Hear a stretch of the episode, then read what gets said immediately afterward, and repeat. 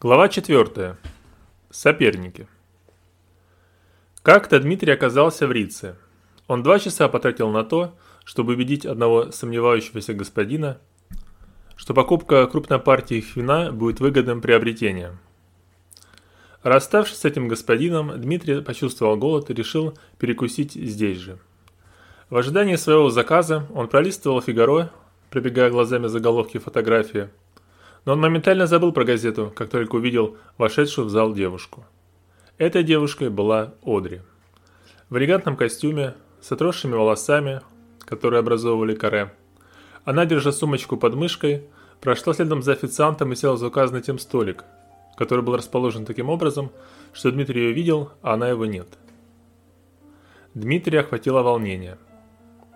Он почувствовал, как застучало его сердце. Он тут же захотел подойти к ней, но сомнения и страх мешали ему сделать это. «Зачем ей?» – мысленно говорил он себе. «Я стар для нее. Что я могу ей предложить?» Однако желание снова заговорить с ней, услышать ее голос, ее несколько ироничную манеру разговора, пересилили страх. Дмитрий сделал знак официанту. «Я пересяду за, тот, за вон тот столик», – сказал он официанту, указывая на столик, за которым сидела Одри. «Если я сделаю так...» – Дмитрий поднял вверх указательный палец – Тогда несите мой заказ. Если знака не будет, оставьте заказ себе. Я расплачусь сейчас. Он вынул из внутреннего кармана бумажник и, подписав чек, отдал его официанту. Испытывая волнение, он встал за, за столика и, поправив галстук и проведя рукой по своим и без того приглаженным волосам, направился в сторону Одри. Когда он подошел к ней, она пролистывала меню. На ходу он обдумывал фразу, с которой следовало начать, но когда он подошел к ней, его сердце застучало еще сильнее, то не нашел сказать ничего лучше, как, чем банальную фразу. «Я вам не помешаю?» Одри подняла голову. Вначале на ее лице было выражение легкого замешательства, но затем она широко улыбнулась, обнажив свои белые зубы с жемчужным отливом. «Это вы?» – сказала она. Жестом она пригласила Дмитрия сесть напротив нее. Он сел и расстегнул пиджак. «Куда же вы пропали?» – спросила она. Я все ждала, что вы заглянете ко мне. Очень много дел в последнее время. Вот и здесь я по делу, быстро ответил Дмитрий. Вы не возражаете, если я составлю вам компанию за ланчем? Нет, но...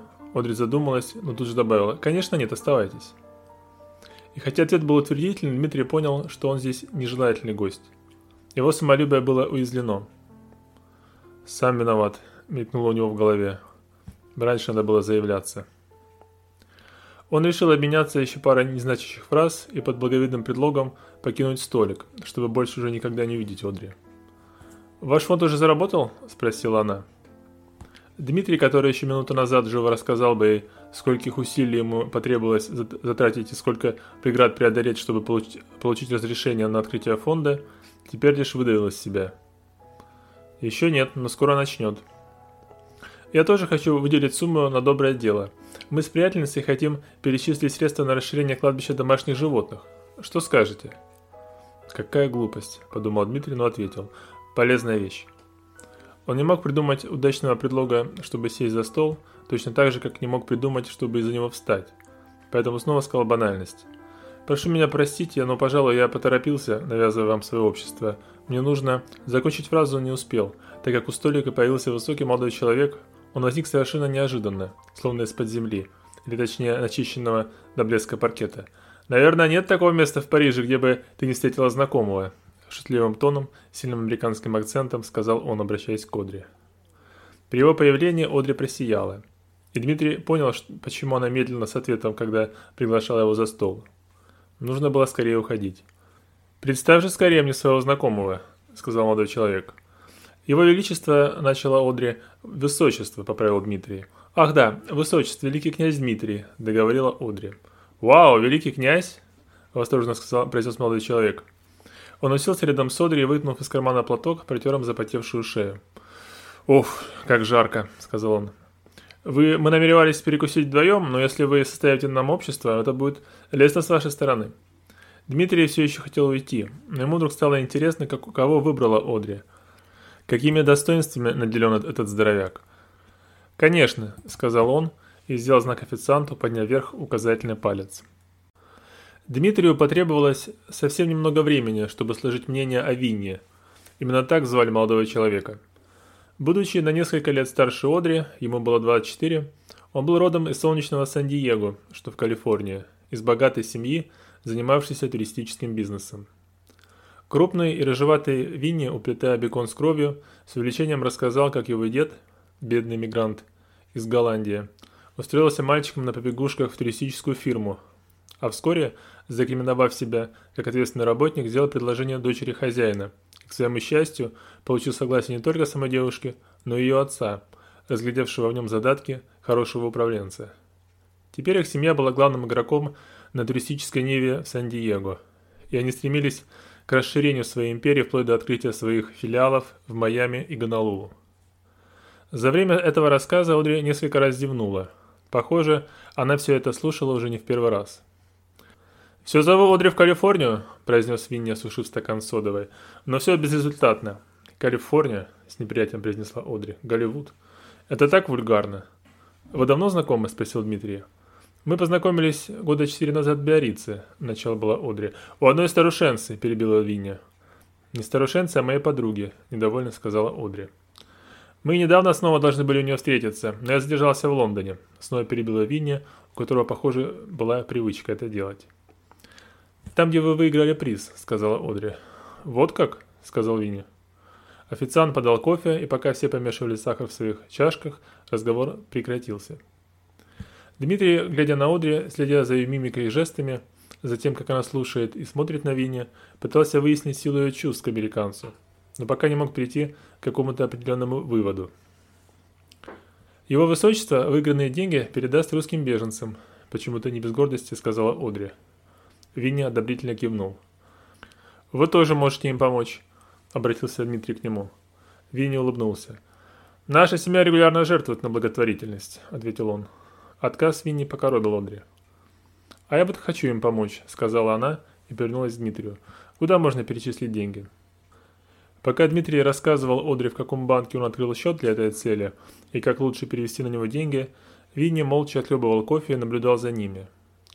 Только теперь в его не самом чутком мозгу примелькнуло подозрение, что интерес Дмитрия к Одри сродни его интересу к ней же. Прежде он вяло реагировал на попытки других молодых людей – флиртовать с Одри, поскольку знал, что у них нет ничего такого, чего бы не было у него самого. Но сейчас он почувствовал, что его чувство самоуверенности подтачивается коррозией сомнения. И причиной того был великокняжеский титул Дмитрия, который указывал американцу на неравенство их происхождения. «Ваше Высочество», — сказал он. «Да». «Я, кажется, знаю, где вы можете выручить сумму гораздо большую, чем любые пожертвования». «Где же?» «Вы умеете держаться в седле?» Вопрос американца вызвал у Дмитрия легкую усмешку. «Когда-то умел». «На днях состоится Кубок Карлтона». «О, нет», – вздохнула Одри. «Если вы готовы», – продолжил Винни, – «призовой фонд впечатляющий». Одри снова вздохнула. «Вы не любите пола?» – спросил Дмитрий ее. «Я знаю, как на этом кубке игроки не жалеют друг друга», – ответила она. «Не хочу, чтобы и Винни в нем участвовал, но его не отговорить. Дмитрий знал о существовании Кубка Карлтона, но никогда не помышлял в нем участвовать. Во-первых, потому что давно не сидел по-настоящему в седле, а во-вторых, потому что очень часто его участники имели репутацию отъявленных костоломов. Однако сейчас, уловив интонацию Винни и поймав его взгляд, Дмитрий понял, к чему тот это предложил, и решил принять вызов. «Давно хотел в нем поучаствовать», – спокойно сказал он. «А теперь и повод будет». «Не делайте это, ваше высочество», – сказала Одри. Никакой приз не компенсирует переломанные ноги и ребра. Дмитрий не ответил. Но Одри посмотрела на него так, что ему показалось, что в ее взгляде был укор. Вернувшись вечером домой и рассказав Марии о своей встрече с Одри в Рице, Дмитрий сам удивился, как позволил американцу втянуть себя в эту авантюру. Он умел и любил играть в поло, но уже слишком давно не играл всерьез. Конечно, Винни спровоцировал его, чтобы на его блеклом фоне – произвести впечатление на Одри. Но разве это не случай, чтобы самому сделать то же? Ложась спать, он решил взять несколько дней отгула, чтобы как следует подготовиться к предстоящему турниру. Через три дня, в субботу, на сверкающем от солнца газоне парка в Шантаи, на фоне величного замка, состоялся турнир Кубка Карлтона. Попасть на турнир стоило денег, поскольку, несмотря на высокий риск получить травму, желающих было много. Кого-то привлекал денежный приз в 100 тысяч франков, кого-то гнала потребность ощутить волнительную дрожь от ощущения опасности, а кого-то, как Дмитрия Винни, желание произвести впечатление на понравившуюся женщину. Поэтому строители, чтобы ограничить круг участников, ввели систему залога, которую вносил каждый желающий. В случае достижения полуфинала этот залог ему возвращали. Все же остальные своих денег больше не видели. Партнерами Дмитрия по команде оказались три почтенных и не очень атлетичных месье, все старше него.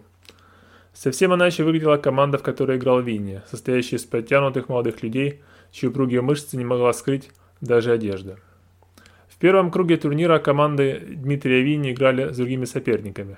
Дмитрий, садясь в седло, опасался, что со своими ветеранами не сможет преодолеть даже этот круг.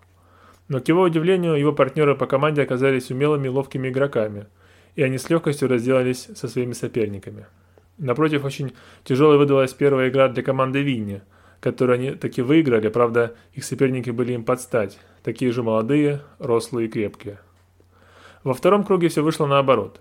Команда Винни без лишних усилий держала победу, а команда Дмитрия на последнем дыхании вырвала ее, когда казалось, она уже ускользнула от них. И вот в полуфинале их команды наконец-то должны были встретиться – не менее ожесточенная битва, чем на поле, все это время происходила в сердце Одри, которая наблюдала за игрой с трибуны в бинокль. Женская интуиция подсказывала, что Дмитрий и Винни борются здесь не только за кубок и даже не столько за денежный приз, сколько за ее внимание. Она предвидела, что по окончании турнира получит от них приглашение на ужин. И логично было бы ответить согласием на приглашение того, кто добьется большего успеха. И вот здесь она не знала точно, кому из них желала этого. Ей нравился Винни, и импонировали его жизнелюбие, стремление многого добиться в жизни. Но в то же время ей казалось, что он только из этих черт и состоит. За, за все время, что она была с ним знакома, она ни разу не видела его расстроенным, грустным или рассерженным. Складывалось впечатление, что он может жить только в одном режиме. Напротив, красивый и меланхоличный Дмитрий был для нее чем-то новым, даже экзотичным – Вдобавок его положение принца в изгнании побуждали пожалеть его, согреть человеческим теплом. Пока игроки на поле и зрители на трибуне ждали, когда судья матча возвестит о начале игры, Винни, натянув поводья, направил свою лошадь в сторону Дмитрия, который в это время переговаривался со своими партнерами по команде. Подъехав к нему, Винни мотнул головой в сторону, давая понять, что хочет поговорить. Дмитрий извинился перед своими собеседниками, натянув поводья, последовал за Винни. «Ваше Высочество», — сказал Винни, когда они были уже на расстоянии от остальных, — «я понимаю ваш интерес к Одри, но прошу вас воздержаться от необдуманных действий. Мы скоро будем помолвлены». Прямота американца поначалу обескуражила Дмитрия, так что он первое мгновение не нашелся, что ответить. Он повернул голову и посмотрел в сторону трибуны. В ложе, в которой были отведены места для особо почетных и богатых гостей, во всем белом сидела Одри. Ее черные волосы красивой прядью выбивались из-под шляпки. Она заметила, что Дмитрий и Винни отдалились от остальных и о чем-то разговаривают, и устремила на них свой бинокль. «Вы уже сделали предложение?» – спросил Дмитрий. «Еще нет», – ответил Винни. «Но скоро сделаю». Дмитрий еще раз посмотрел в сторону трибуны. «Тогда она сама выберет», – отрезал он и по кавалерийской привычке, вскрикнув, пришпорил лошадь, поскакал к своей команде. Уже когда он подбежал к своим партнерам по игре, Винни догнал его и на ходу выкрикнул. «Посмотрим!» Очень скоро Дмитрий понял, а точнее испытал на собственной шкуре, какую угрозу простодушно воинственный американец вложил в свою фразу. Едва свисток судьи возвестил о начале матча, и игроки обеих команд разъехались в разные стороны, занимая свои места в соответствии с заранее обговоренной диспозицией, Винни поспешил в сторону Дмитрия, и стало ясно, что именно он будет объектом настойчивой опеки американца. После первых пасов, сделанных своим партнером по команде, Дмитрий также понял, что церемониться в своих действиях Винни не собирается. Всякий раз, когда они сближались, тот намеренно делал так, чтобы их лошади столкнулись, причем лошадь Дмитрия оказывалась в невыгодном положении. Всякий раз после такого столкновения Дмитрий рисковал вылететь из седла. Судья, заметив это, сделал Винни замечание за грубую игру, но тот, естественно, не собирался к этому прислушиваться. Одри, сидя в своей привилегированной ложе, довольно быстро разгадала намерение Винни в его желании нанести физический ущерб Дмитрию и сильно разволновалась. Каждый раз после столкновения их лошадей она привскакивала со своего места и, прикусив нижнюю губу, с тревогой смотрела в бинокль на Дмитрия. Она боялась, что Дмитрий, который был легче дюжего Виня, однажды не сидит в седле и окажется на газоне, не дай бог, под копытами лошади. Первый тайм закончился победой команды Виня, которая забила два безответных мяча и в перерыве с гордым видом отправилась в свою зону для передышки. Одри, не выдержав, встала со своего места. Она вышла из ложи и, миновав ряды трибун, обойдя территорию, где размещались судьи и светские хроникеры, подошла к протянутой ленте, которая отделяла игроков от всех остальных. Она сделала жест Винни, давая понять, что хочет с ним говорить. Причувствуя, что может стать предметом их разговора, Винни нехотя направил свою лошадь в ее сторону. «Что ты задумал?» – спросила Одри, как только Винни к ней приблизился. «Ты о чем?» Силясь изобразить удивление, спросил он, но тут же понял, что ему это не удалось. Эта наивная попытка обмануть ее только разозлила Одри. «Ты прекрасно знаешь, о чем я». Получить ответ ей не удалось, поскольку судья окликнул Винни свистком и жестом попросил вернуться к своей команде. Одри пошла обратно к своей ложе, чувствуя, как ее бьет легкая дрожь. Инициировав сопротивостояние с Дмитрием, Винни не учел одного обстоятельства – Хотя он и был тяжелее Дмитрия и уверенно держался в седле, но у него не было одного опыта, который был у Дмитрия и который давал последнему преимущество – фронтового опыта. Будучи среди тех русских солдат и офицеров, которые приняли участие в первых боях с немецкой армией Восточной Пруссии, Дмитрий узнал, что значит держаться в седле, когда рядом свистят шашки и прилетают пули, с чем не могли сравниться никакие спортивные турниры. Именно тогда, в условиях, когда он не знал, будет ли он жив в следующую минуту, он научился у старших боевых товарищей приему, при котором в случае столкновения с противником самому удавалось оставаться в седле, в то время как противник поспешно вскакивал с земли в страхе быть растоптанным собственной лошадью. Когда начался второй тайм, Винни, несмотря на слова Одри, снова принялся за свое. Он не был злым по натуре, и скорее его можно было назвать добрым – Такого, во всяком случае, о нем мнения были те, кто его хорошо знал. Но когда дело заходило о настоящем соперничестве, то им, подобно первобытному человеку, руководил только инстинкт. Вот и теперь, понимая, что его дальнейшие попытки навредить Дмитрию грозят испортить его отношения с Одри, он ничего не мог с собой поделать и продолжал начатое.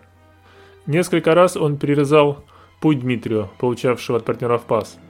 И тому, дабы избежать лобового столкновения, приходилось осаживать свою лошадь и прерывать атаку. Когда же в очередной раз, уже изрядно разодоренный атаками американца, Дмитрий получил пас и помчался на половину противников, Винни снова бросился ему на перерез.